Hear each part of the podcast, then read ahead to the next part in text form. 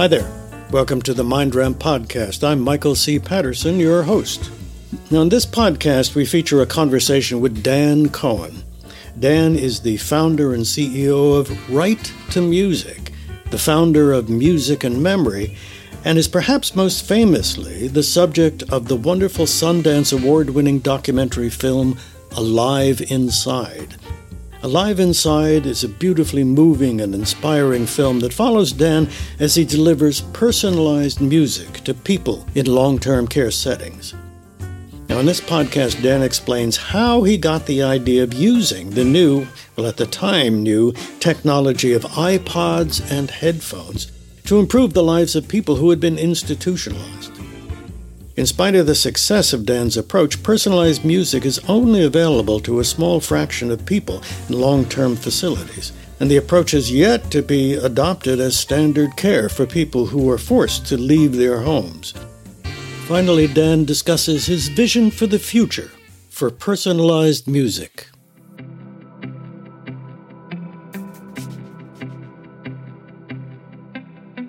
To get started, I was interested in your creative process. How did you come to put together your background in social work, your interest in technology, you know, dementia? How did that all come together as a as a creative process for you? I think it was a little serendipitous. You know, with technology, when I was involved in connecting technology, selling personal computers, consulting with hospitals or hmm. schools or businesses, in the 80s, there was this thing called the digital divide, right? right? The rich had access to this latest technology, but if you were poor, you didn't get it on the internet, whatever there was of an internet back then, you wouldn't be able to buy the expensive computers and such. And so that's always sort of been with me. Um, and in 2006, on the radio, I heard a journalist talking about iPods being ubiquitous. They're everywhere. And I thought, well, you hmm. know, a lot of us, young people might have them or adults, whatever. But if right. you're, you know, in a nursing home, you know, it's not going to happen. So, so that really got me thinking. Um, clearly, there's a, another kind of divide going on. You know, the staff they have access to technology. People have their own music, their iPods at the time. Um, but you know, once you are you leave home where maybe you had a record player or something, CDs or whatever you had, facility, they're not thinking about that. You leave that behind, your, you know, mm-hmm. your, your music collection and your access. So people lose that. They're disconnected. They're pulled apart from it, and no one's concerned about your music. There is music. There is, you know, singing and dancing and group singing, but you know that's um, limited. You know, people. It's like mm-hmm. you go mm-hmm. into a supermarket and whatever they're playing over the loudspeaker in the way of music, maybe once out of every 50 times you go, oh, good, there's my song. the rest right. are just out. Right. Um, and that's, you know, so that's the challenge, I think, in, in long term care. So th- all of that stuff got me fired up. And then when I called and I said, gee, I know you already have a lot of music, you have karaoke, everything, but can we see if there's any added value uh, to giving people, uh, reconnecting them with their own music? And, uh, and I watched people light up. I said, wow, this is, this is pretty neat. You, so you were already volunteering at a um, an old age home, well, I, I, I, nursing home. I wasn't already. I called to try out the music. Yeah, I called them and said, "Hey, crazy idea, but can we do this?" Yeah, what was their first reaction? Did they resonate but, to this? Yeah, I, I happen to be actually lucky because this was not the typical response uh, I learned afterwards. 500 bed county facility in, on Long Island. Mm. She said, sure. she was, and that was great. That was wonderful. And, you know, started me off with a few people and nobody with dementia, just people who one person maybe had a good friend of theirs die and were, she was very mm. depressed. Uh, someone else who was bed bound and had diabetes. They had the leg taken off, whatever. And they were just lying there all day and, you know, stuff like that. I didn't really know about the connection between music and dementia. And I hmm. started mm. asking about that um, and slowly would interact with all kinds of people. And, you know, couldn't find any type of person, quote unquote type, you know, anybody that would like, oh no, music is in no way with this person.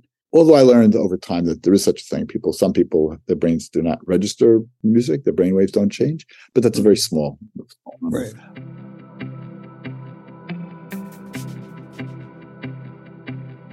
Always associate what your your work with uh, dementia patients and putting the iPods on dementia patients, but there was a guy with multiple sclerosis who, you know, was experiencing the same thing that you're talking about once he was institutionalized, his vast LP collection was left behind, and he felt distraught, I think, because he didn't have connection to his music anymore.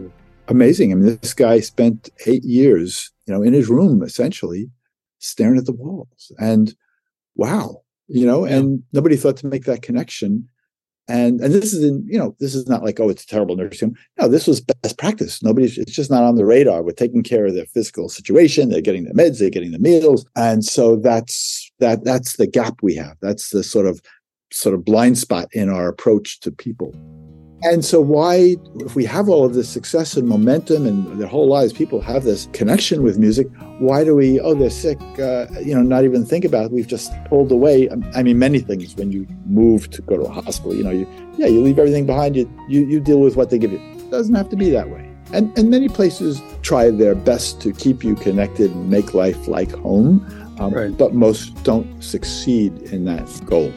That's a, a flaw in our system. Right? So, we're a medicalized society. Even just the whole thing about if it's a pill, that's good. That's we'll use it no matter how long the small print with negative possible side effects is.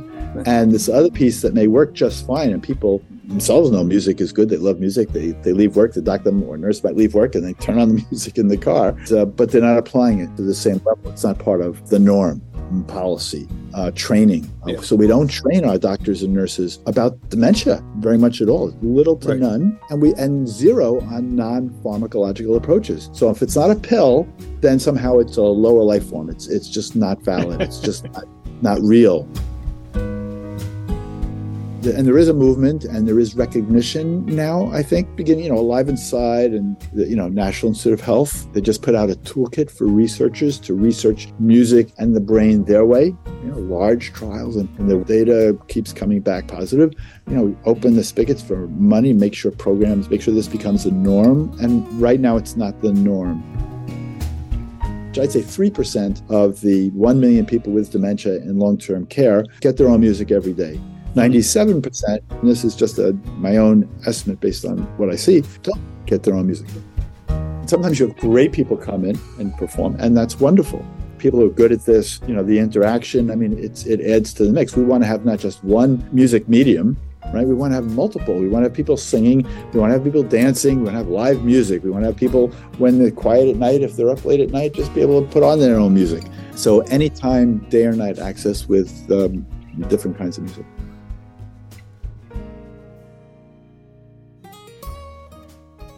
Moving forward, I have three goals. Number one is to change healthcare policy so it be music that is therapeutic and joyful is a standard of care.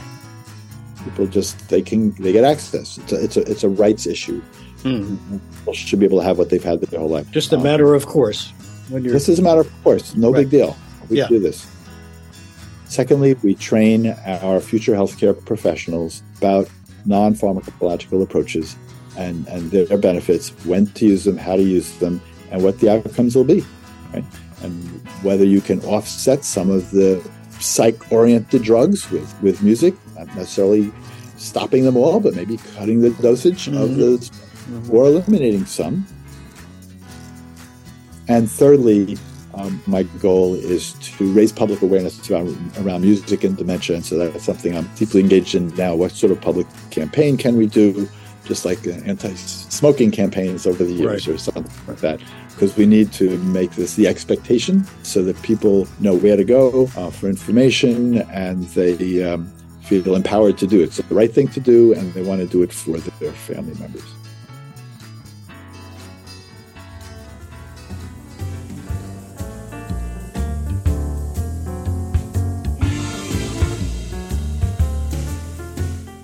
People who are trying and failing to develop pharmacological treatments for dementia constantly say that people with dementia and their caregivers are faced with a hopeless situation since there is no effective drug treatment for the condition. This is a dangerous and debilitating misrepresentation of the facts. There are multiple non pharmacological interventions that can significantly improve conditions for people with dementia and their caregivers. The use of personalized music is one of them. In fact, research is now making clear that use of the arts of all kinds can be powerful tools for improving the health and well being of all older adults. The well being of older adults. In another podcast with Dan Cohen, we explore whether personalized music can be used to prevent cognitive decline and dementia.